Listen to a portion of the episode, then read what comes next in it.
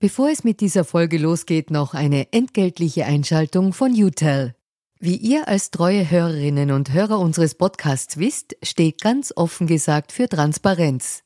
Transparenz, Fairness und Ehrlichkeit sind auch für unseren Werbepartner UTEL sehr wichtig. UTEL bietet Cloud-Telefonie und Rufnummern für Unternehmen und lebt das Wort Fairness wirklich. UTEL will nämlich ihre Kundinnen und Kunden durch Service binden und nicht durch Verträge, also sozusagen der Good Guy unter den Kommunikationsdienstleistern. Weitere Infos findet ihr im Internet. Ihr müsst bei der Suche nur den Namen richtig schreiben. Y, zweimal U, hartes T, dann E und L. UTEL eben. Und warum zwei U im Namen?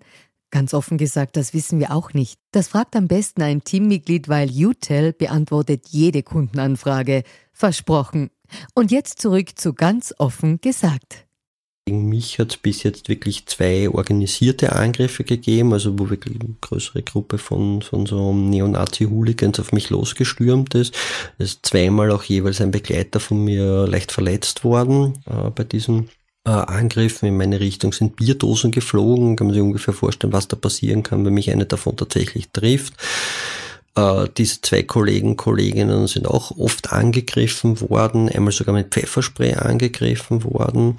Und was halt wirklich spannend ist, ist, wie viel Selbstbewusstsein die Szene, also diese, diese extrem rechte neonazistische Szene so auftankt.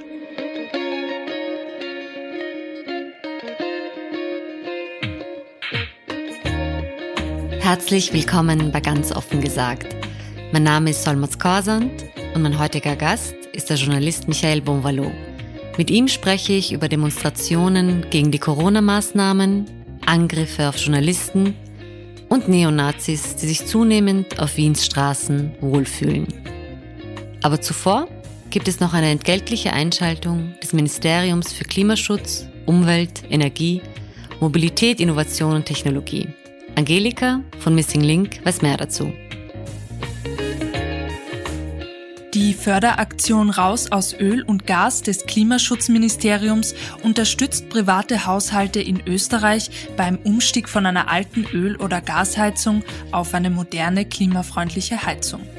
Deshalb gibt es Zuschüsse für den Umstieg von Öfen, die mit Öl, Gas, Kohle oder Strom betrieben werden, wenn ein klimafreundlicher Anschluss an ein Nahfernwärmenetz, eine neue Pellets- oder Hackgutheizung bzw. eine Wärmepumpe eingebaut wird. Pro Antrag können bis zu 5000 Euro Förderung abgeholt werden. Damit setzt das Klimaschutzministerium einen weiteren wesentlichen Schritt hin zur Klimaneutralität 2040. Alle Infos zur Förderung auf www.umweltförderung.at. Den Link findet ihr auch in den Shownotes. Und jetzt zurück zur heutigen Folge von Ganz offen gesagt.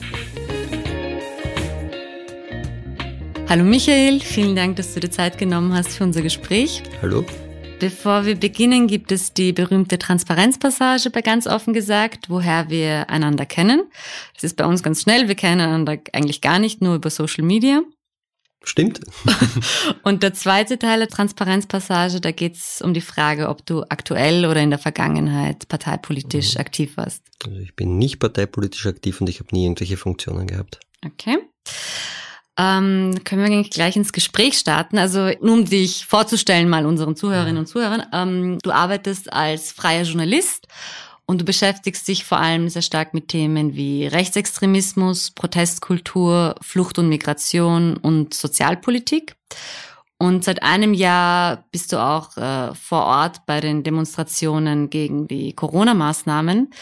Und deswegen habe ich dich auch eingeladen und wollte unbedingt mit dir sprechen, wie sich diese Proteste eigentlich seit einem Jahr verändert haben. Du schreibst in einigen deiner Berichte, dass du eine Radikalisierung der Szene mhm. beobachten kannst. Und ja, mhm. ich würde gern von mhm. dir so ein, ein, bisschen eine kurze Bilanz ziehen. Mhm. Also begonnen hat das Ganze ja, wie du richtig sagst, vor circa einem Jahr. Jetzt kommt es ein bisschen darauf an, wann der Podcast dann ausgestrahlt wird, aber damit wir es ähm, ein bisschen klarer machen, so im Ende April äh, 2020 und Eigentlich ist es so, dass bereits ganz zu Beginn ganz, ganz eindeutig verschiedenste Fraktionen der extremen Rechten äh, dabei waren. Das heißt, da hat sich jetzt eigentlich nicht wahnsinnig viel verändert zur Situation heute. Also bereits bei den allerersten Aufmärschen waren so einschlägig bekannte Gesichter vor Ort. Es ist dann relativ schnell und relativ früh auch die FPÖ eingestiegen, die ja dann im Mai 2020 eine eigene erste Kundgebung, einen eigenen ersten Aufmarsch am Heldenplatz in Wien veranstaltet hat. Dann gibt so eine, wenn man so will, erste Welle, die da eben so April, Mai, vielleicht noch Juni 2020 ist und dann nimmt das eigentlich relativ massiv ab, vermutlich auch, weil dann die äh, ersten Öffnungsschritte wiederum stattfinden. Also da ist so diese erste ganz starke Angst vor der Pandemie auch ein bisschen vorbei. Vermutlich auch, weil man ein bisschen besser versteht, was die Pandemie ist. Also beispielsweise, ich glaube, das ist dann zu dem Zeitpunkt wird klar, dass jetzt Schmierinfektionen nicht so ein riesiges Problem war, was natürlich vorher eine vollkommen berechtigte, sehr große Angst war. Gleichzeitig ist das dann natürlich so eine trügerische Öffnung. Ne? Also im Sommer man tut so, als wäre eigentlich eh kein Problem, wo eigentlich damals schon klar war, man wird das im Herbst ähm, sehr teuer bezahlen. Und man muss sagen, in dieser ersten Phase, da sind auch wirklich nur jeweils einige hundert Leute auf den Aufmärschen. Also das sind wirklich Minderheitenprogramme, muss mhm. man sagen. Und zu dem Zeitpunkt kann ich mich journalistisch auch dort noch gut bewegen. Also mhm die, diese einschlägig extrem rechten Figuren kennen mich natürlich alle sehr gut. Ich wäre ein bisschen vielleicht angenervt, mit, mit Namen angesprochen, aber ich kann mich dort bewegen insgesamt, ohne jetzt tatsächlich äh, Sorgen um meine körperliche Sicherheit haben zu müssen. Dann beginnt das mit so einer, und vielleicht auch noch so, da äh, werden dann noch ein bisschen dann so im Juni dann so die Größenverhältnisse ein bisschen klar. Also es beginnen ja dann in ganz Österreich die Black Lives Matter Demonstrationen, wo wirklich Zehntausende, vor allem junge Menschen auf der Straße sind, muss man auch wirklich sagen, also fast fast durchgehend mit Masken. Ich habe Bilder aus allen, also von allen großen Demonstrationen aus den verschiedenen Landeshauptstädten bekommen. In Wien war ich selber bei allen Demos mhm. dabei. Also das ist schon ein ganz anderes Bild und ein ganz anderes Sicherheitsbewusstsein, selbstverständlich noch ganz andere Größenverhältnisse. Und dann im so September beginnt das eigentlich wieder mit so einer zweiten Welle. Das sind wieder nur ein paar hundert, wieder aber die gleichen einschlägig bekannten extrem rechten Figuren und Gesichter vor Ort. Also sei das jetzt Neonazi, Größe Gottfried Küssel, der dort ist, sei das äh, Identitären-Gesicht Martin Sellner, seien das einschlägig bekannte äh, neonazistische Hooligan-Strukturen, seien das Funktionen Funktionäre der FPÖ, also die gesamte Bandbreite der extremen Aber die Rechten. waren von Anfang an dabei. Die sind von Anfang an dabei, also tatsächlich von Anfang an. Also mhm. Küssel taucht, glaube ich, das erste Mal äh, im September offen auf, aber mhm. Sellner zum Beispiel ist wirklich auf dem allerersten Aufmarsch auf der Albertina bereits präsent im April 2020. Mhm. Also da, da braucht sich auch niemand täuschen, also niemand soll jetzt sagen, da kommen jetzt dann die Rechtsextremen an einem bestimmten Punkt. Das stimmt nicht, die waren von Anfang an dabei. Mhm, mhm. Und dann Kannst du nur kurz ja, ja, erklären, warum ausgerechnet dieses Milieu schon so früh sich, mhm. sich in diesem Corona-müden Anti-Corona-Maßnahmen mhm. Demonstrationen getummelt hat? Ich bin gar nicht sicher, ob man jetzt von Corona-müde reden kann, weil ehrlich gesagt, also Corona-müde bin ich ja. Ähm, mhm. Also es ist ja nicht so, dass ich die Pandemie sexy finde. Ähm, sondern ich würde von verschwörungsideologischen Milieus äh, sprechen, mhm da sammelt sich so ein Milieu von äh, Impfleugnern, Leugnerinnen, 5G, ähm, Skeptikerinnen,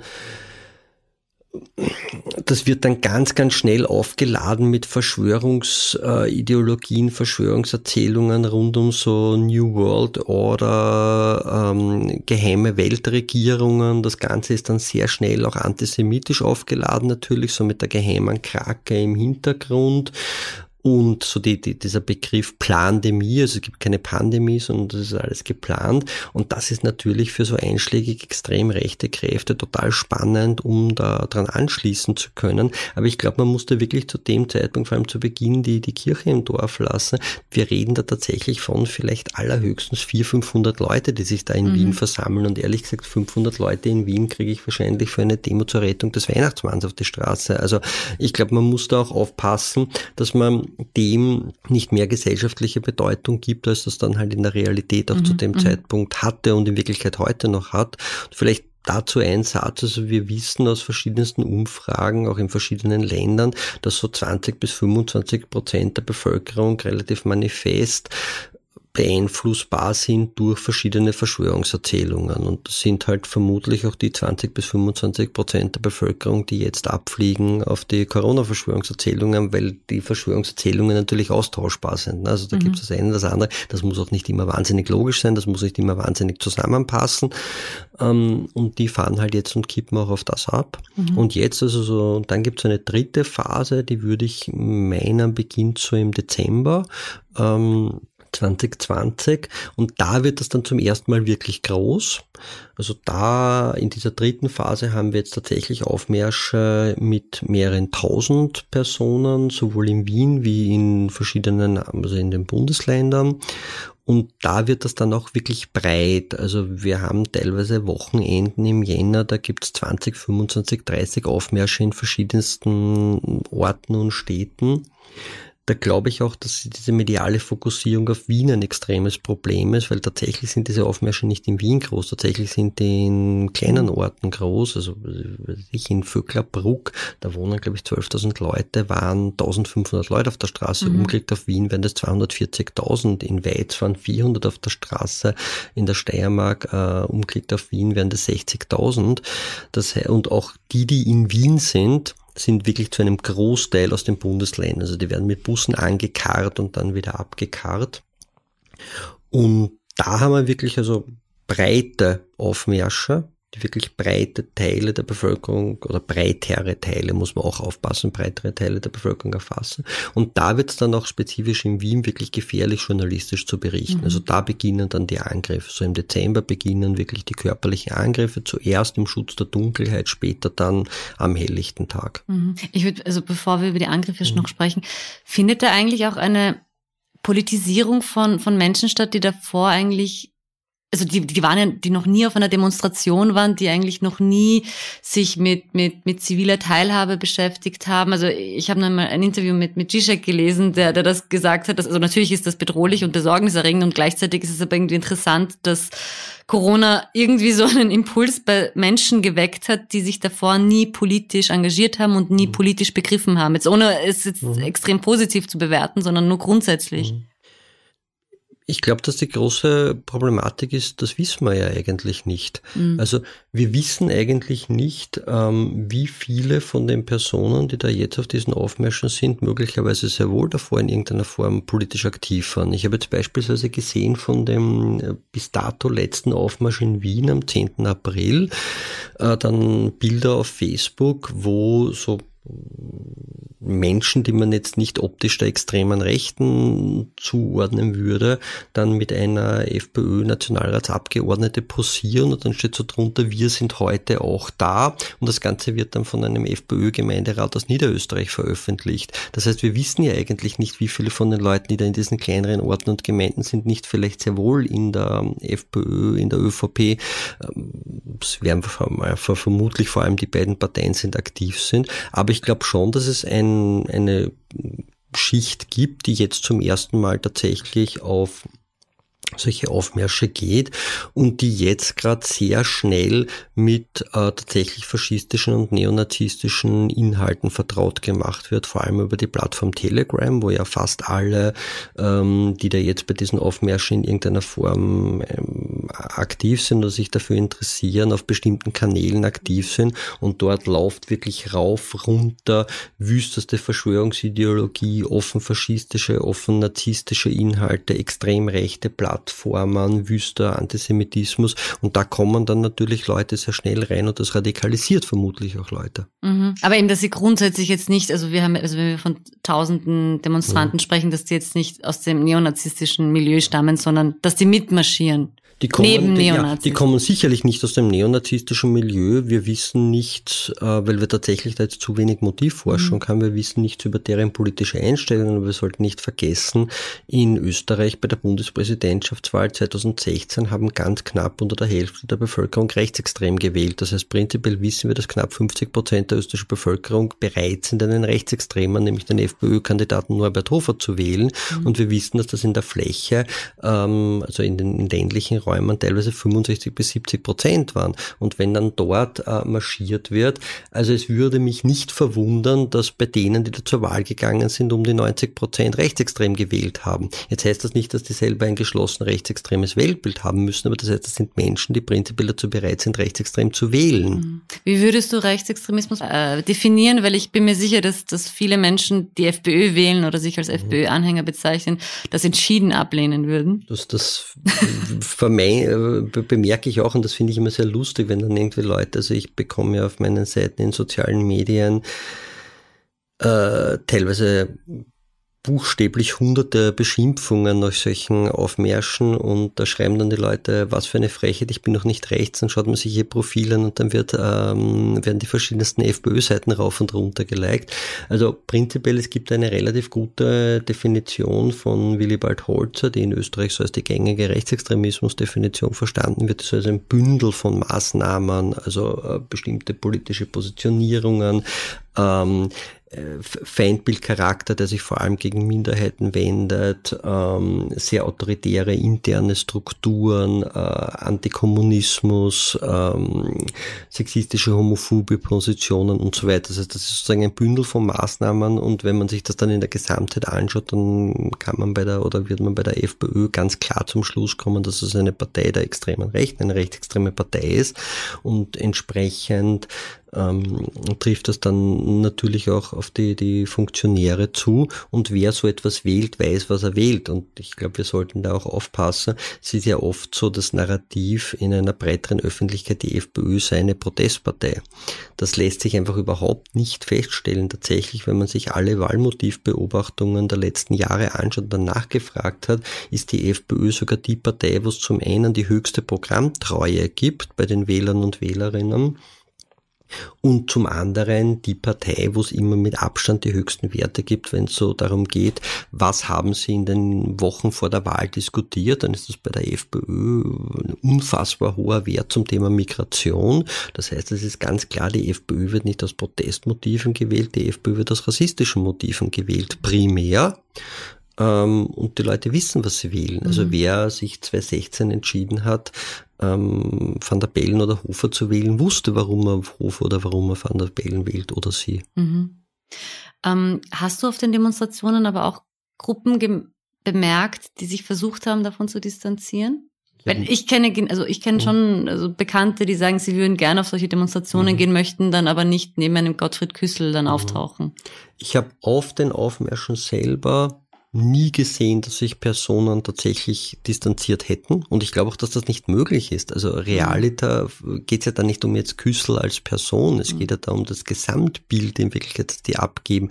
Da rennen mir bekannt Dutzende äh, Kader herum und die rennen ja dann vielleicht nicht nur jetzt, vielleicht kennt man das Gesicht vom Küssel, aber ähm, viele andere Gesichter sind unbekannt. Das sind deren Banner, ähm, das sind laufend irgendwo im Aufmarsch äh, Fahnen der antisemitischen Verschwörungsideologie QAnon. Also das heißt, es ist eigentlich nicht möglich, sich da jetzt vielleicht, keine Ahnung, ans andere Ende mhm. zu begeben und ich hätte es nie wahrgenommen, dass irgendjemand gesagt, oh Gott, da ist eine QAnon-Fahne Kannst du so. kurz nur unseren Zuhörern erklären, was man sich unter QAnon ja. Verstehen. Sehr, sehr gern. Das ist so eine aus den USA kommende äh, Verschwörungsideologie, die behauptet, dass, ähm, und das ist natürlich ganz klar antisemitisch konnotiert, wenn man sich das dann anhört, dass so liberale Eliten Kinder äh, töten würden, deren Blut nehmen würden, da sei so ein Stoff drinnen, der heißt Adrenochrom und mit dem, das wäre so quasi ein Jungbrunnen und natürlich so dieses Narrativ, so die, die, die Kinder zu töten, wegzunehmen, dann so mit Blut,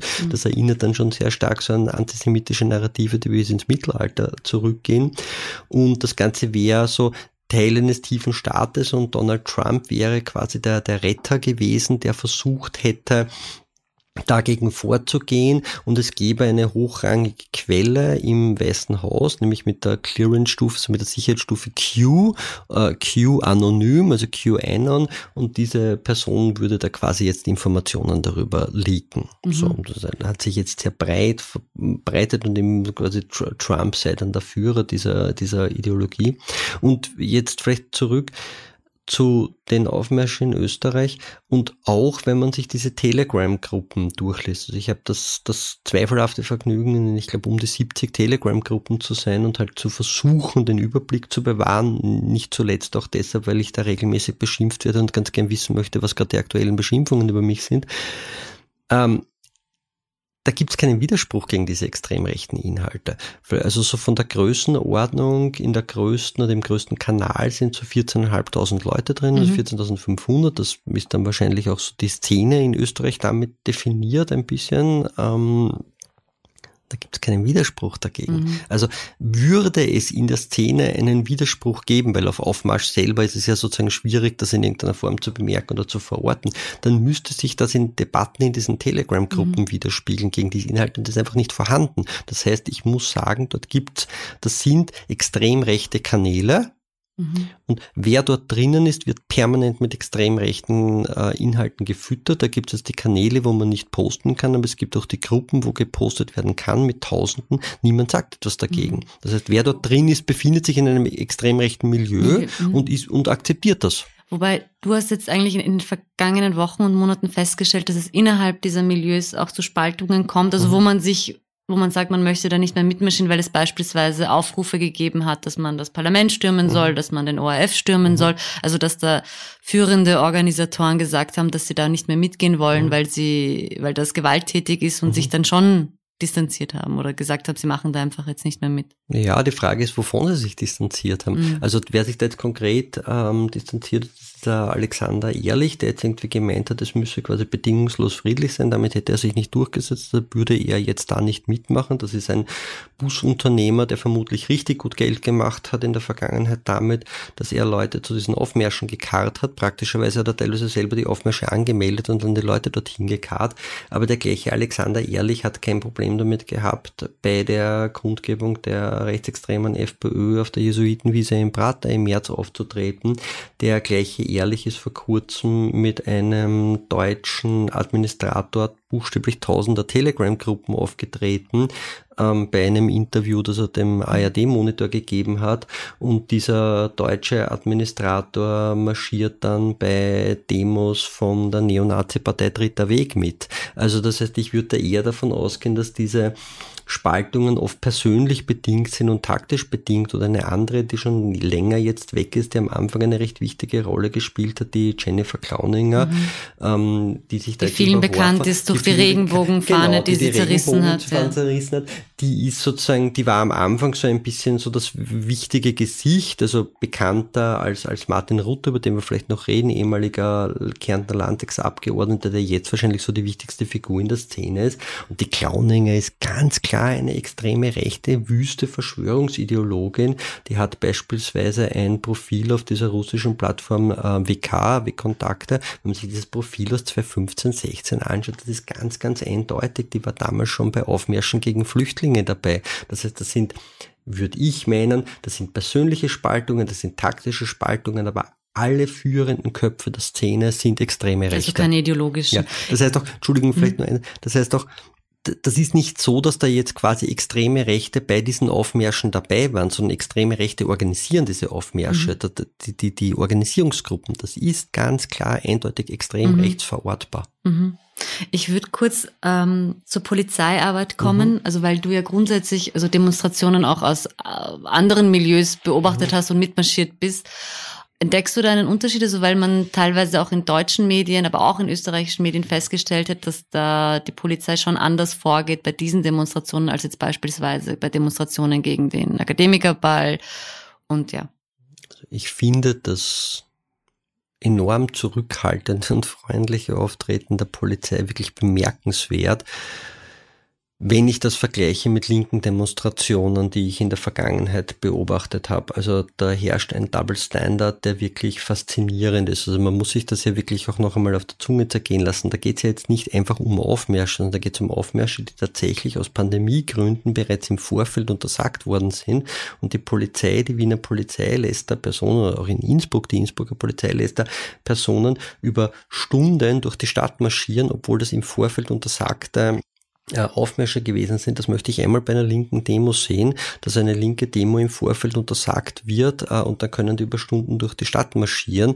Ich erinnere mich, da gab es vor einigen Jahren die Situation, nämlich eine sehr ähnliche Situation am Akademikerball, wobei man da, da gab es keine Pandemie und trotzdem hat die Polizei eine linke Demo, äh, die sich am Westbahnhof getroffen hat und da sagt, die sind dann alle gekesselt worden, nämlich unmittelbar am, äh, am, am, am, am Treffpunkt. Ja, und da war dann und alle einzeln rausgeholt und so weiter. Und ich würde meinen, das ist eine Mischung aus ein wenig Unvermögen, aber tatsächlich sehr viel Unwillen. Also ich habe mit Polizeioffizieren gesprochen, die mir dann quasi off-record sagen, sie verstehen die Polizeistrategie auch nicht mehr. Tatsächlich glaube ich, da gibt es einfach jetzt man kann davon ausgehen, dass das natürlich so etwas wird im Innenministerium besprochen, auf welchem Level, ähm, also auf dem Level sozusagen, wie man jetzt damit umgeht. Also der oberste Dienstherr äh, der, der Polizei ist der Innenminister Nehammer, der vorher ÖVP-Generalsekretär war. Man, man muss davon ausgehen, dass es da in der ÖVP ein Interesse daran gibt, nicht zu hart zu diesen Aufmärschen zu sein, da nicht zu hart vorzugehen, weil das natürlich auch Wählerinnenmilieus sind, spezifisch in den ländlichen Räumen, wo es ganz, ganz starke Überschneidungspunkte zur ÖVP-Wählerinnenschaft gibt. Und da kommt es dann halt nicht gut, wenn man halt mit dem Wasserwerfer gegen die eigenen Wählerinnen vorgeht. Bei linken Demos kann man das schon machen. Da sind in der Tendenz eher weniger ÖVP-Wählerinnen dabei. Und wenn es über Monate eine immer gleiche Strategie bei Aufmärschen gibt, äh, ist das naiv zu glauben, dass es jetzt irgendein Polizeikommandant vor Ort entscheidet. Natürlich werden solche strategischen Entscheidungen, die über Monate sind, wo über Monate es eine relativ gleichbleibende Strategie mhm. gibt, ähm, von der Polizeiführung besprochen und beschlossen. Ich komme zurück zu dem, was du am Anfang angesprochen hast, und zwar die Angriffe auf Journalisten. Ähm, du bist selbst angegriffen worden. Kannst du da ein bisschen was erzählen, also wie sich da auch die Aggressivität mhm. in, während, in, also in diesem Jahr verändert hat? Mhm. Also so diese, die, die, die Aggressivität gegen mich als Journalisten, die erlebe ich ja schon sehr lange. Also prinzipiell, es gibt so die, die, die extreme Rechte in Österreich, ähm, hat jetzt, wenn du so willst, auf ihren Aufmärschen so würde ich meinen, drei Personen, die ihnen besonders auf die Nerven gehen. Das sind zwei fotografierende Kolleginnen und ich. Also das führt dann auch dazu, dass wir immer, wenn wir auf diese Aufmärsche gehen, äh, laufen die zum Beispiel mit Schirmen herum und halten uns dann irgendwie so diese Schirme ins Gesicht irgendwie. Also so, da stehen dann irgendwie drei, vier Leute mit Schirmen um einen herum, versuchen so die Berichterstattung zu verhindern. Das wird dann auch taktisch gemacht. Also einmal ist dann passiert, dass mich wirklich einer von diesen Schirmen so mit der, weiß ich, Hartplastikspitze getroffen hat. Ich habe den dann zur Seite geschoben. Dann hat der Burschen Botschafter und identitären Sympathisant und äh, Funktionär des Rings Freiheitlicher Studenten dann gleich geschrien, ich hätte jetzt einen Schirm kaputt gemacht und meine Anzeige wegen Sachbeschädigung ähm, angehängt, die dann natürlich eingestellt worden ist. Aber sozusagen das ist ein geschickter taktischer Versuch. Aber es war jetzt prinzipiell möglich, äh, ohne körperliche Sorge zu berichten. Und jetzt würde ich sagen, so im ab November Dezember, Dezember letztes Jahr ist es wirklich in körperliche Übergriffe übergegangen. Also so am Anfang eben so am Abend, ähm, so die Überlegung, ab wann, wie lang kann man überhaupt noch berichten, was natürlich eigentlich ein Wahnsinn ist, wenn man sich das überlegen muss, so ab wann kommt der Punkt, wo wir eigentlich aus eigenen Sicherheitsüberlegungen nicht mehr berichten können, Journalisten, Journalistinnen. Da hat es dann so die ersten Situationen gegeben, wo ein Kollege direkt neben mir, also einer von, von diesen zwei Fotografien-Kollegen unmittelbar attackiert worden ist, man hat ihm die Maske vom Gesicht gerissen, hat ihn gestoßen, das habe ich dann noch ähm, daneben gestanden, habe das gefilmt, habe das veröffentlicht und dann so ab Jänner ist das eigentlich wirklich rund gegangen. Also gegen mich hat es bis jetzt wirklich zwei organisierte Angriffe gegeben, also wo wirklich eine größere Gruppe von, von so Neonazi-Hooligans auf mich losgestürmt ist. Es ist zweimal auch jeweils ein Begleiter von mir leicht verletzt worden äh, bei diesem äh, Angriffen in meine Richtung sind Bierdosen geflogen. Kann man sich ungefähr vorstellen, was da passieren kann, wenn mich eine davon tatsächlich trifft. Äh, diese zwei Kollegen, Kolleginnen sind auch oft angegriffen worden, einmal sogar mit Pfefferspray angegriffen worden. Und was halt wirklich spannend ist, ist, wie viel Selbstbewusstsein die Szene, also diese, diese extrem rechte neonazistische Szene so auftankt. Also am Anfang, wie gesagt, war das am Abend, musste sich dann überlegen, wie ist das, wenn das sehr unübersichtlich wird, wenn da vielleicht überhaupt keine Polizei in der Gegend ist.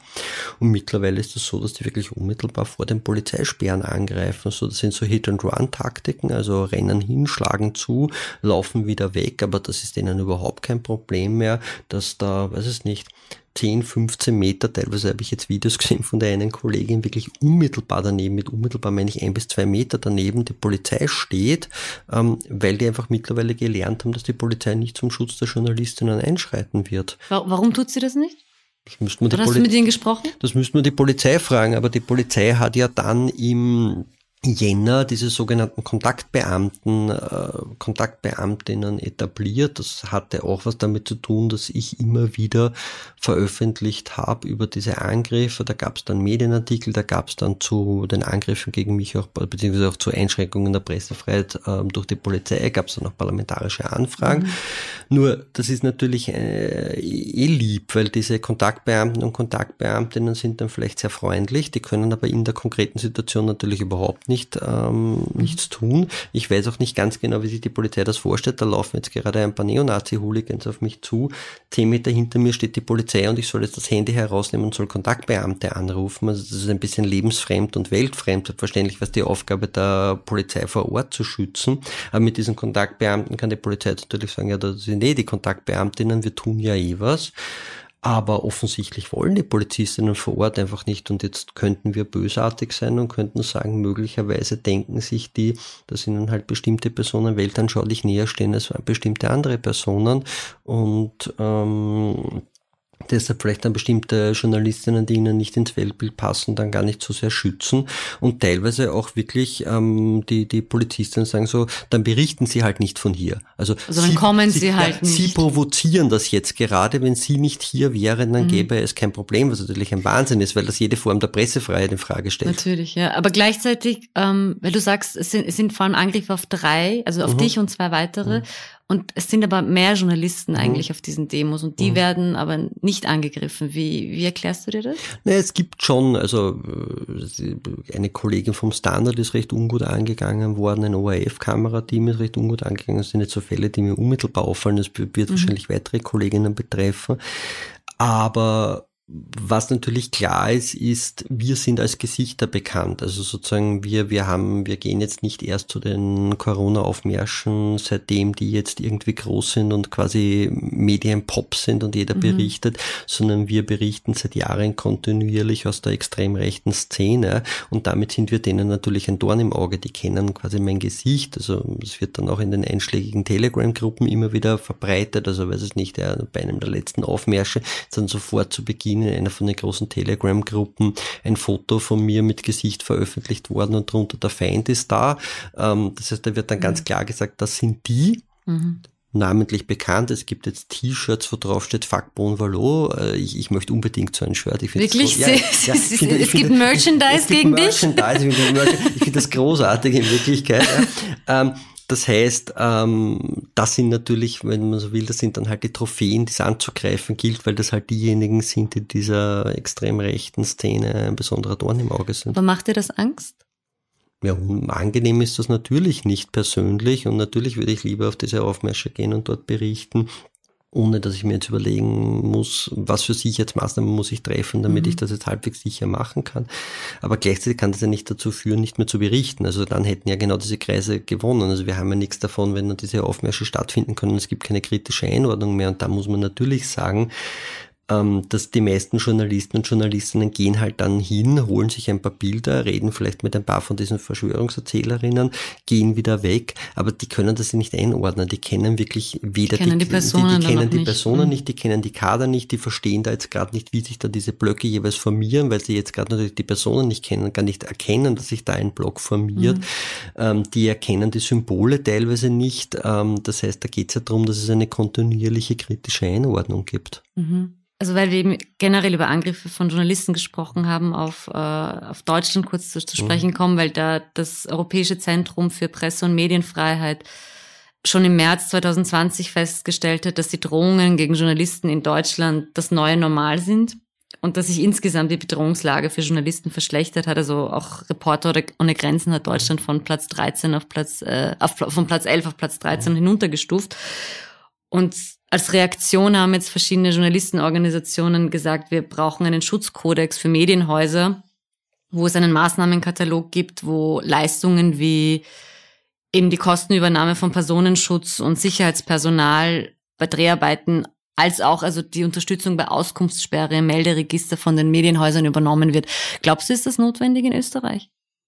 Prinzipiell ist das sicherlich eine gute Idee. Also ich empfehle auch allen Journalisten, Journalistinnen in Österreich eine Auskunftssperre zu machen. Das ist in Österreich an sich sehr einfach und sollte eigentlich ein Basic sein, dass man das macht zum eigenen Schutz. Natürlich wäre es sehr wünschenswert, wenn es in irgendeiner Form einen Personenschutz geben würde. Man muss sich halt dann bei solchen Sachen konkret anschauen, wie das aufgesetzt ist, weil wenn das dann zum Beispiel so ist, dass tatsächlich freie Journalistinnen so wie ich ähm, sich dann irgendwie verzweifelt irgendein Medienhaus suchen müssen, das dann sagt, ja, ja, passt, wir bürgen für dich, ähm, wäre das schwierig, weil ständig Freie haben dann natürlich eine andere Situation, weil die sind ganz konkret an ein Medium angebunden. Ich könnte mir beispielsweise vorstellen, wenn man sowas in Österreich aufsetzen würde, dass das dann über den Presseclub Concordia geht, dass der Presseclub dann für Freie sagen kann, ja, ähm, die kennen wir quasi, die liefern regelmäßig zu, die haben mhm. auch einen Presseausweis über den Presseclub Concordia bekommen, das heißt, die weisen auch nach, dass ihre journalistische oder dass, dass ihr Einkommen aus journalistischer Tätigkeit stattfindet und dann gibt's quasi einen Pool. Das fände ich schon eine sinnvolle Situation, weil es tatsächlich faktisch so ist, ähm, dass es notwendig ist, bei vielen dieser Aufmärsche eine Form von Personenschutz zu haben. Mhm.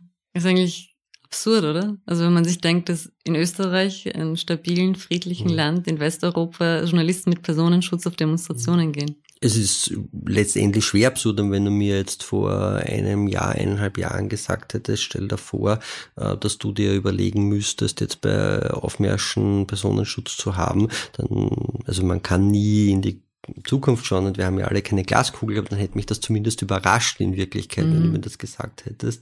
In Deutschland ist das ja schon länger so, dass bestimmte Kamerateams tatsächlich Personenschutz brauchen, wenn sie so auf Neonazi-Demonstrationen mhm. gehen. Aber in Österreich ist einfach in Wirklichkeit post 45 die ähm, extreme Rechte einfach anders zusammengesetzt. In Deutschland gab es halt keine große rechtsextreme Wahlpartei wie die FPÖ, dafür halt äh, so diese militanten Neonazi-Strukturen, mhm. wo halt dann die Aufmärsche auch anders waren waren. In Österreich hat sich da halt einfach sehr viel in der FPÖ gesammelt, weil sich einfach jeder junge Neonazi mit 15 entscheiden konnte, gehe ich jetzt ins Gefängnis oder gehe ich ins Parlament. Und die meisten haben sich halt dann fürs Parlament entschieden und für die FPÖ. Ähm, das heißt, die FPÖ hat sehr viel an so Strukturen, die in Deutschland in der offenen neonazistischen Szene gelandet werden, aufgefangen, integriert und unter Anführungszeichen der Preis, den die halt dann bezahlen, ist halt, dass sie nicht offen militant sind. Dafür kommen sie halt vielleicht in irgendeinem Ministerium oder im Parlament unter. Und damit sind auch die Aufmärsche in Österreich anders gestaltet mhm. gewesen bis eben jetzt, weil jetzt sieht man so diese ähm, militanten Übergriffe auf Journalisten und Journalistinnen, die wir aus Deutschland schon länger kennen, auch in Österreich. Du meinst aber, dass die Gewalt und die Militanz durch die FPÖ quasi abgefedert werden konnte? Weil ganz ehrlich, also wenn wir, wenn wir uns den Rechtsextremismus mhm. in Österreich und in Deutschland mhm. anschauen, also wir, es gab zwar die Briefbombenattentatserie in mhm. Österreich, aber es war nicht zu vergleichen mit, mit dem NSU, mit Halle, mhm. mit Hanau, mit dem mhm. Anschlag auf Walter Lübcke. Mhm. Also es ist schon, es ist schon eine andere Skala. Das ist vermutlich so. Ich würde jetzt aber nicht unbedingt sagen, dass da jetzt quasi der FPÖ was zu verdanken ist, weil auf der anderen Seite sind wir, zumindest nach Umfragen, die ich kenne, oder ist Österreich äh, eines der Länder mit, der, mit dem höchsten Anteil an Zustimmung zu rassistischen Positionen. Das heißt, ähm, wir haben halt ähm, eine FPÖ, die äh, knapp 50 Prozent der Wählerinnen in ihrem weitesten Raum umfassen kann, zeig mir irgendein anderes Land in Westeuropa, wo eine rechtsextreme Partei nach 45, 50 Prozent der Wählerinnen äh, bekommen hat in, in tatsächlich freien Wahlen. Also da reden wir jetzt nicht vom Faschismus in Portugal 74, Spanien Ende der 70er, Griechenland. Mhm. Ähm, insofern äh, weiß ich jetzt nicht sozusagen, was man sich damit dann tatsächlich eingekauft hat. Und wenn ich mir jetzt anschaue, was ist nicht, ja, was das dann halt auch in der öffentlichen oder in der veröffentlichten Meinung macht. Also ich kann mir nicht vorstellen, dass etwas wie Jan Böhmermann in Österreich im ORF laufen könnte. Ist es gelaufen, ja, aber, weil, aber, man hat sich entschuldigt ja, dann als ORF. Ja, ja, aber, aber tatsächlich sozusagen, dass diese Show permanent laufen mhm. könnte. Mhm. Also wir wissen, was in Österreich passiert mit kritischen Shows im, im ORF, nämlich die werden abgesetzt, weil natürlich ähm, nicht zuletzt die, die FPÖ seit 1949 als VDU, als 55 dann als FPÖ ähm, wie viel sind das dann jetzt, damit ich jetzt keinen Fall, 70 Jahre, ne? oder? Das ist schon ziemlich lange, ne? Zeit hatte in Wirklichkeit, sich institutionell zu verankern und das natürlich dann auch, jetzt sagen wir mit der, mit der Stärke der FPÖ seit Mitte der 80er natürlich auch auf die anderen Parteien einwirkt. Also sei, es sei nicht unterschlagen, dass äh, Jörg Haider damals den SPÖ-Innenminister Löschner als seinen besten Mann in der Regierung bezeichnet. Also wir haben da einfach ein insgesamt sehr, sehr rassistisches Klima in Österreich, das sich dann vielleicht nicht in Brandanschlägen, sondern in Abschiebungen äußert. Und ob mhm. die Person dann halt äh, nach der Abschiebung stirbt oder beim Anschlag in Österreich, ist für den Tod der Person, so zynisch das jetzt klingt, letztendlich relativ unerheblich. Aber wir sehen es halt dann nicht mehr. Mhm. Ich komme zurück zu den Corona-Demonstrationen, weil, äh, weil du vorher gesagt hast, da ist ein neues Selbstbewusstsein, ähm, weil man ja noch nie in dieser Stärke und in dieser Größe auch auf die Straße gekommen ist. Also sowohl mhm. du als auch, als auch der Bernhard Weidinger vom, mhm. vom Dokumentationsarchiv des österreichischen mhm. Widerstands haben das festgestellt, dass die Rechten zum ersten Mal so eine, diesen, diesen, mhm. diese Eventkultur der mhm. Demonstrationen mitkriegen. Mhm. Und ich würde auch fast ein bisschen sagen, dass sie jetzt, also mit einem, mit einer aktuellen Debatte da noch noch weiteres Selbstbewusstsein bekommen haben, und zwar mit dieser Internetaktion von knapp 50 Schauspielern und Schauspielerinnen aus Deutschland und Österreich unter dem Hashtag alles dicht machen. Die ja fast, also für all jene, die jetzt nicht genau wissen, was da passiert ist, also da haben die Künstlerinnen und Künstler versucht, auf ironische Weise gegen die Corona-Maßnahmen zu protestieren. Und das ging aber nach hinten los, weil man den Eindruck gewonnen hat, dass sie die Krankheit nicht ernst nehmen, dass sie die Maßnahmen nicht ernst nehmen und vor allem auch, dass sie behaupten würden, dass es keinen kritischen Diskurs mehr gibt mhm. und dass alle Medien gleichgeschalten sind mhm. und nicht kritisch berichten würden. Und einige Journalisten haben das dann eigentlich als den größten Erfolg der Querdenker-Szene bezeichnet, dass jetzt wirklich prominente Schauspielerinnen und Schauspieler in, dies, mhm. in diese gleiche Narrative zu verfallen scheinen. Wie, wie hast du die Aktion wahrgenommen? Ich meine, vielleicht vorweg, ich finde es immer total lustig, wenn, wenn so relativ bekannte oder mehr oder weniger bekannte Personen mit einer sehr breiten ähm, mit einer sehr breiten Echokammer letztendlich mit sehr guten Möglichkeiten in mediale Diskurse einzugreifen, dann immer erklären, was sie angeblich alles nicht sagen dürfen, weil allein die Tatsache, dass sie es sagen, zeigt sehr wohl, dass sie es sagen dürfen mhm. und die Tatsache, dass dann halt keine Ahnung die Bildzeitung irgendwie groß überschreitet, zeigt auch, dass sie in Wirklichkeit es verbreiten können. Also ich finde, da müsste man auch einmal drüber reden, wer tatsächlich Dinge nicht sagen kann und wer tatsächlich nicht zu Wort kommt, das ist dann halt eher die migrantische Reinigungskraft und das ist halt irgendwie nicht der best bestbezahlte Schauspieler oder die bestbezahlte Schauspielerin. Ja, ja oder, äh, oder eine Frau Nina Proll oder ähnliche. Also ähm, Insofern, da, da gibt es dann schon ein sehr spannendes Problem zwischen Selbstwahrnehmung und realer Wahrnehmung, würde ich einmal sagen. Tatsächlich war das sicherlich ein großer propagandistischer Erfolg. Also das wird von extremen Rechten, von, von bekannten Faschisten, wird das abgefeiert natürlich rauf und runter. Und da muss man, also schlimmstenfalls Bösartigkeit, bestenfalls Naivität unterstellen den Personen, die da mitgemacht haben. Und man fragt sich wirklich, was die reitet. Das bedeutet es wohlgemerkt nicht, ähm, dass man nicht kritisch über die Maßnahmen der österreichischen und deutschen Bundesregierung reden darf. Ich finde, da muss man drüber reden. Man muss zum Beispiel diskutieren über diese vollkommen absurden äh, Jojo-Effekte, wo dann immer wieder geöffnet wird und komplett klar ist, ähm, dass man das bezahlen wird, dann muss man drüber reden, dass in der Freizeit, ähm, wenn Kids am Donaukanal sitzen, ein Riesenaufwand betrieben wird, aber gleichzeitig scheinbar äh, die Pandemie in Österreich an den Werkstoren endet, weil es offenbar keine Möglichkeit gibt, sich an Arbeitsplätzen anzustecken und es deshalb da nicht runtergefahren wird, wo es jetzt sozusagen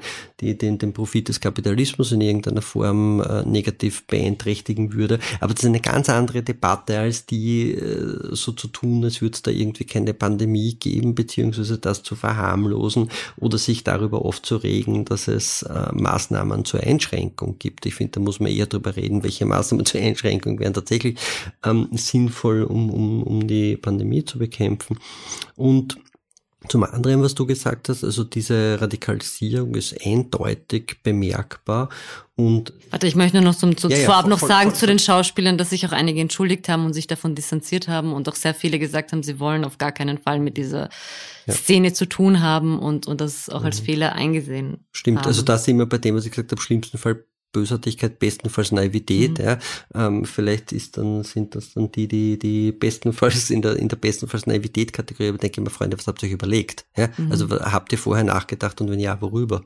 Mhm ähm, weiß nicht, ja, wir werden dann irgendwann einmal in, im, im Juni in Österreich wahrscheinlich, weiß nicht, zweieinhalb, vielleicht drei Millionen Geimpfte haben und der Rest verreckt. Ich weiß nicht, was sie sich da vorstellen darunter. Und in so einer Situation, äh, mit so einer Aktion in die Öffentlichkeit zu gehen und noch mehr Öffnung zu rufen, also auf, auf, auf welcher in irgendeiner Form nachvollziehbaren wissenschaftlichen Basis das beruhen soll, erschließt sich mir eigentlich nicht. Mhm. Ich habe dich vorher unterbrochen, du wolltest was nein, über, die, über die Radikal... Also, ja. Nein, ich wollte, weil, weil du mich gefragt hast, also ich sehe das genauso wie, wie, wie, wie der Bernhard Weidinger. Ähm, wir sehen da eine, eine ganz eindeutige Radikalisierung und wir sehen vor allem, ähm, dass wirklich einschlägige extrem rechte neonazistische Kräfte, faschistische Kräfte, weil da rede ich jetzt eben nicht, wenn ich von rechtsextrem rede, würde ich von der FPÖ reden, ich rede jetzt von neonazistischen, neofaschistischen Gruppen, eine unfassbare Echokammer in Wirklichkeit bekommen haben für das, was sie tun. Also ähm, da kann dann ein, ein Neonazi Gottfried Küssel an der Spitze von hunderten Leuten mit dem Megafon marschieren, äh, die ganzen Aktionen in der burgenländischen Hauptstadt in Eisenstadt werden tatsächlich von der Küsselgruppe weitgehend organisiert. Die haben so eine eigene Gruppe, das Corona Querfront, die da immer hm, die Sachen organisiert. Die neofaschistische Gruppe Identitäre spielt eine wesentliche Rolle, also beispielsweise als Martin Rutter, dieser Kärntner Landtagsabgeordnete, auch ein extremer Rechter, der jetzt so wahrscheinlich die wichtigste Figur der Szene ist, über einige Stunden im Polizeigewahrsam war. Vor kurzem ist dann sein Kanal durchgehend mit äh, Informationen aus dem Ökosystem der Identitären bespielt worden, die da offensichtlich Administrationsfunktion auf seinen Kanälen innehaben. Das heißt, die finden da eine massive Echokammer und die lernen zum ersten Mal tatsächlich auf der Straße zu marschieren. Also das ist auch das, was ich vorher gesagt habe, der Unterschied zwischen Österreich und Deutschland. In Österreich sind so die meisten Kundgebungen der extremen Rechten bis 2014, 2015, das war halt prima FPÖ und das waren halt Standkundgebungen. Dann ist so diese neofaschistische Gruppe Identitäre bekommen, hat Aufmärsche begonnen, hat auch so 2015, 16 diese Aufmärsche gegen Flüchtlinge gegeben. Ähm, und jetzt steigt da sozusagen die neonazistische Szene ein und lernt natürlich daraus. Also die haben einfach keine Erfahrung gehabt, bis jetzt zu marschieren, Journalistinnen anzugreifen, sich zu organisieren, Polizeisperren anzugreifen. Weil sie ja diskret so gearbeitet haben. Diskret. Ja. Und auf einmal lernen die das mhm. ne? und, und bekommen gleichzeitig massenhaften Zuspruch. Ähm, Strukturen, die bis jetzt voneinander wussten und wo es wahrscheinlich einzelne Verbindungen gab, zum Beispiel so junge, extrem rechte Fußball-Hooligan-Milieus und zu diese älteren Kader der Küsselgruppe. Magst du kurz nur erklären, wer, also ich glaube, ich, ich, bin mir nicht sicher, ob alle die Biografie mhm. von Gottfried Küssel mhm. kennen, beziehungsweise wissen, warum er so eine mhm. Größe in der österreichischen mhm. Neonazi-Szene ist. Ja, Küssel ist schon seit vielen Jahren in der österreichischen neonazistischen Szene aktiv war dann auch in den 90ern so kurzfristig der gesamtdeutsche Führer der Neonazi-Szene, war dann auch in Berlin, also war so der offenbar deutschsprachige Leiter der GDNF, der Gesinnungsgemeinschaft der Neuen Front, in den 80ern, 90ern, so die Führungsfigur der FAPO, der Volkstreuen Außerparlamentarischen Opposition äh, ist dann, ich glaube, in den 90ern oder in den 90ern, glaube ich, ist er das erste Mal im Gefängnis gewesen, weil er einmal zu oft im Fernsehen gesagt hat, dass er für die Wiederzulassung der NSDAP ist, beziehungsweise ich glaube, mhm. ich glaube, das waren die Worte. Genau, ja, das ich bin Nationalsozialist. Ja, ja. sozusagen, mhm. aber sich öffentlich als, als, als Nationalsozialist bekannt hat. Und dann, wie er aus dem Gefängnis raus war, äh, hat er gemeinsam mit anderen Alpen-Donau-Info aufgebaut, also eine neonazistische Plattform, und sind da mehrere verurteilt worden, unter anderem Küssel. Das heißt, er genießt sozusagen einen doppelten Respekt in der Szene, einerseits darüber, dass er schon sehr, sehr lange aktiv war und eben wirklich eine führende mhm. Funktion im gesamten deutschsprachigen Raum inne hatte und dann natürlich auch über die Gefängnisaufenthalte, was ihn natürlich so zum Märtyrer der Szene macht, ist jetzt vor ein, seit einiger Zeit wieder draußen, hat sich am Anfang ein bisschen zurückgehalten, aber jetzt bauen diese Strukturen einfach wieder mhm. Auf und sozusagen, also ich weiß aus Recherchen, dass die sozusagen Strukturen aufbauen, die man jetzt nicht öffentlich sieht, aber man sieht eben auch auf den Aufmärschen, wie sich das dann umsetzt, dass sie da öffentlich auftreten, dass sie versuchen, was aufzubauen, möglicherweise auch in Zusammenarbeit mit einer deutschen Neonazi-Partei mit dem Dritten Weg und dass es eben immer engere Zusammenarbeiten mit ähm, jungen rechtsextremen Fußballmilieus gibt. Aber früher gab es ja viel stärker die Spaltungen und auch viel also auch dieses Milieu ist ja, ist, ist ja auch kein homogenes Milieu. Also beispielsweise so von den Identitären versucht man sich da ganz klar abzugrenzen, mhm. weil man die ja nicht wirklich als, als Gesinnungsbrüder mhm. sieht. Hat sich durch diese Corona-Demonstrationen sich dieses Milieu angenähert? Mhm. Also prinzipiell, weiß nicht, ob dir das aufgefallen ist, ich spreche auch zum Beispiel jetzt vom neonazistischen Küsselmilieu mhm. und vom neofaschistischen Identitärmilieu. Ja. Das ist eine sehr bewusste Abgrenzung. Mhm ähm, weil, und das ist, wie du sagst, das ist natürlich auch ein Grund für die Nichtliebe der Szenen. Also Martin Sellner, also der identitären Gesicht, war einer der Nachwuchskader der Neonazi-Szene und ist dann tatsächlich da rausgegangen, zwei, zwei, ich glaub, 2011, 2012 mhm. herum. Einerseits ähm, weil er wohl gesehen hat, dass da das Verbotsgesetz, das NS-Verbotsgesetz, ähm, eine permanente Schranke im, im Aufbau ist. Also du darfst in Österreich Neofaschist sein, du darfst nur kein Neonazi sein. Das ist ja sehr faszinierend im Verbotsgesetz. Und andererseits, weil die wohl auch gesehen haben, dass dieser klassische Nationalsozialismus eine Schranke in der Rekrutierung ist. Und das wird dem Sellner angekreidet in der Szene. Also dass er quasi genau zu dem Zeitpunkt, wo es den Repressionsdruck gegeben hat, über Alpendonau, über die Alpendonau-Verfahren rausgegangen ist. Also dem Sellner wird auch unterstellt, ähm, dass er einer der Administratoren von Alpendonau gewesen ist, wissen wir nicht. Das ist einer glaub, grünen parlamentarischen Anfrage zu entnehmen. Und dann wird denen auch immer ein bisschen unterstellt, sie wären quasi keine, keine richtigen, echten ähm, ähm, Nationalsozialisten teilweise wird ihnen auch, und da gibt es durchaus Dinge, die man tatsächlich hinterfragen kann, wird den Identitären auch unterstellt, ähm, dass sie sehr viel Geld einsammeln und nie so ganz klar war, was die mit diesem Geld eigentlich passieren würde.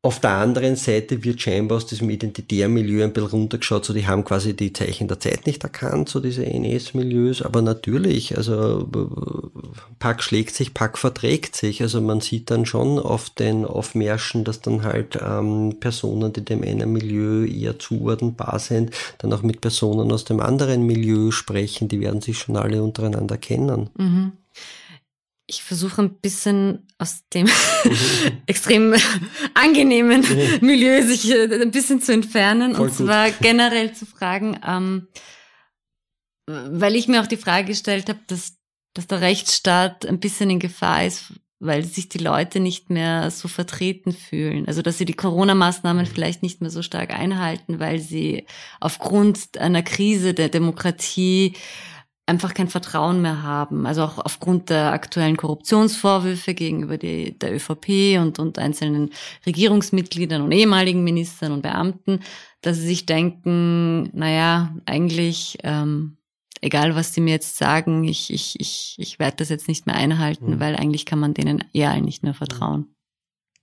Ist vermutlich ein Problem gleichzeitig ähm, habe ich jetzt meine ethischen Grundvorstellungen vor der Pandemie nicht davon abhängig gemacht, was in Gesetzen drinnen steht und ähm, würde das jetzt in der Pandemie ähnlich handhaben. Also auch wenn jetzt die österreichische Bundesregierung gesagt hätte, dass es überhaupt nicht notwendig wäre, dass es irgendwelche Maßnahmen gegen die Pandemie geben solle und vielleicht das Virus komplett geleugnet hätte hindert mich das ja nicht daran, trotzdem kein Trottel zu sein ähm, und äh, entsprechend sinnvolle Maßnahmen für mich umzusetzen. Und ähnlich würde ich das jetzt irgendwie so sehen, also weil die österreichische Bundesregierung offensichtlich sehr absurde Jojo auf Zu-Effekte macht und damit scheinbar ähm, auch bewusst teilweise in Kauf nimmt, dass die Pandemie sich ausbreitet, hindert mich das ja nicht daran, vorsichtig zu sein. Also wir beide haben ja vorher geredet, wir haben beispielsweise, also wir haben jetzt keine Masken, aber bevor wir uns getroffen haben, haben wir selbstverständlich beide einen Test gemacht mhm. und ähm, das ist vernünftig und niemand hindert uns daran, vernünftig zu sein. Mhm. Aber eben, dass diese, dass diese, dieser Jojo-Effekt, wie du es bezeichnest, dazu beigetragen hat, dass man eben weiter das Vertrauen in, in den Staat auch verliert ja, das mag so sein, aber das hindert mich ja nicht darüber daran, über das, was der Staat jetzt vielleicht äh, seltsamer oder unnachvollziehbarerweise teilweise an Öffnungsschritten macht, so wie in Vorarlberg. Mhm. Das hindert mich ja nicht daran, weiterhin vernünftig zu sein. Also wenn ich jetzt in Vorarlberg wäre, gehe ich vielleicht trotzdem nicht mit, ich weiß nicht wie vielen Leuten weg und ähm, verzichte auf meine Maske. Mhm. Also ähm, ich, ich finde, in, man sieht das ganz gut in anderen Ländern, wo ja teilweise die Pandemie bis, bis in höchste Kreise verharmlost oder geleugnet worden ist, wie in den USA oder vielleicht Brasilien. Also nichts hindert mich daran, wenn ich in einem solchen Land bin, nicht über das, was der Staat mir jetzt erklärt, weil da vielleicht irgendwelche Trotteln oder komplette Vollidioten an der Spitze sitzen, ähm, mich nicht darüber hinausgehen mhm. zu schützen. Mhm. Du appellierst an die Vernunft der Bürger. Ja, also ich glaube, es gibt mhm. sozusagen, es gibt ja auch in anderen, auf anderen Ebenen gibt es ja so, also nicht alles, was in einem Gesetz drinnen steht, muss deshalb weise und klug sein, mhm. also au contraire. Ähm, nicht alles, was in einer, also in, oder die österreichische Verfassung ist im Wesentlichen das, was der Verfassungsgerichtshof ähm, beschließt, was sich irgendwie noch ausgeht auf Basis einer Zweidrittelmehrheit des Parlaments. Das muss deshalb nicht weise und richtig sein, aber ich kann für mich entscheiden auf Basis dessen, was ich mich jetzt als Laie wissenschaftlich informieren kann, was mir die überwiegende Anzahl aller ähm, Virologinnen, Epidemiologinnen und so weiter sagt, was jetzt vielleicht gescheit wäre. Und wenn es jetzt intelligent ist, eine FFP2-Maske zu tragen, dann wäre eine FFP2-Maske ist. Wenn es jetzt intelligent ist, vielleicht nicht, keine Ahnung, auf ein Konzert mit 5000 anderen Leuten ohne Maske zu gehen und in der Masse herumzubrüllen, dann werde ich das halt auch nicht machen. Ich würde jetzt langsam zum Abschluss des Gesprächs kommen. Ähm, es war eine Frage, die mich persönlich... Schneid nicht zusammen, ich wenn ich zu lang war. nein, nein, nicht. Voll gut. Ich glaube, ich glaube, ich glaube, ich glaube, das war alles sehr spannend, ähm, weil, weil es mich persönlich interessiert hat, ob warum du eigentlich dich so so stark mit diesem Thema im vor allem Rechtsextremismus mhm. auseinandersetzt. Also vor allem auch, weil du eben zu so einem starken Feindbild in der Szene mhm. geworden bist. Also warum du dich dem aussetzt mhm. einerseits und andererseits auch vielleicht etwas äh, provokative Frage, ob es für dich auch so eine Art Adrenalinkick ist, äh, dich, mhm. dich so zu als, als der Verfechter mhm. gegen den Rechtsextremismus zu mhm. profilieren. Also ganz ehrlich, den Adrenalinkick brauche ich gar nicht so. Also es gibt irgendwie ein Buch, das ich zu Hause habe, das hat den Titel Leben war nie als Kampf gedacht, mehr wie ein Wandern durch ein sonniges Tal von einem Punkt zum nächsten. Und ich finde das eine sehr schöne Vorstellung.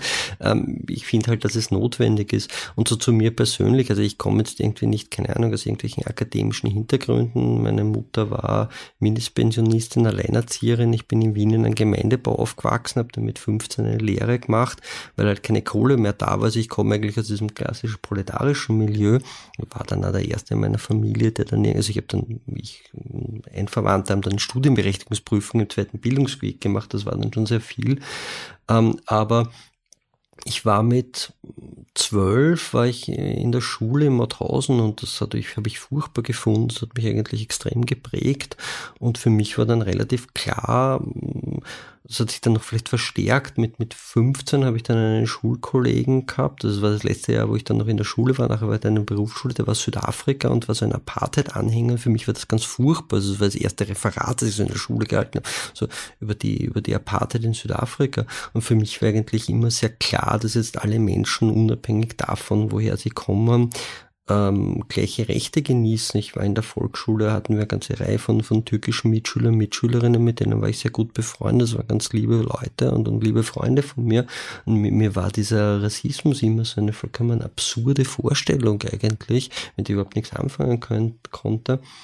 Und ich glaube einfach, dass es notwendig ist, ähm, da dagegen aufzuschreiten und für so ganz grundsätzliche äh, oder für, für ethische Grundwerte, was, was Rassismus, Sexismus, Homophobie betrifft, aber auch eben Klassenfragen betrifft, also mhm. so die soziale Gleichwertigkeit aller Menschen, die Frage des, des, dieses unfassbaren Reichtums auf dem Planeten, während so viele Menschen in Armut leben, da darüber zu schreiben, darüber zu informieren und im Idealfall auch etwas zum Besseren zu verändern in Form einer besseren solidarischen Gesellschaft. Okay.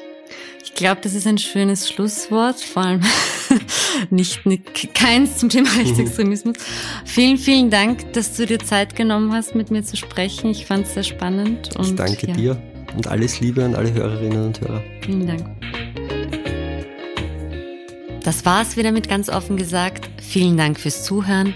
Wenn euch die Folge gefallen hat, empfehlt uns doch weiter und bewertet uns mit 5 Sternen auf euren Podcast-Apps. Merci und auf bald.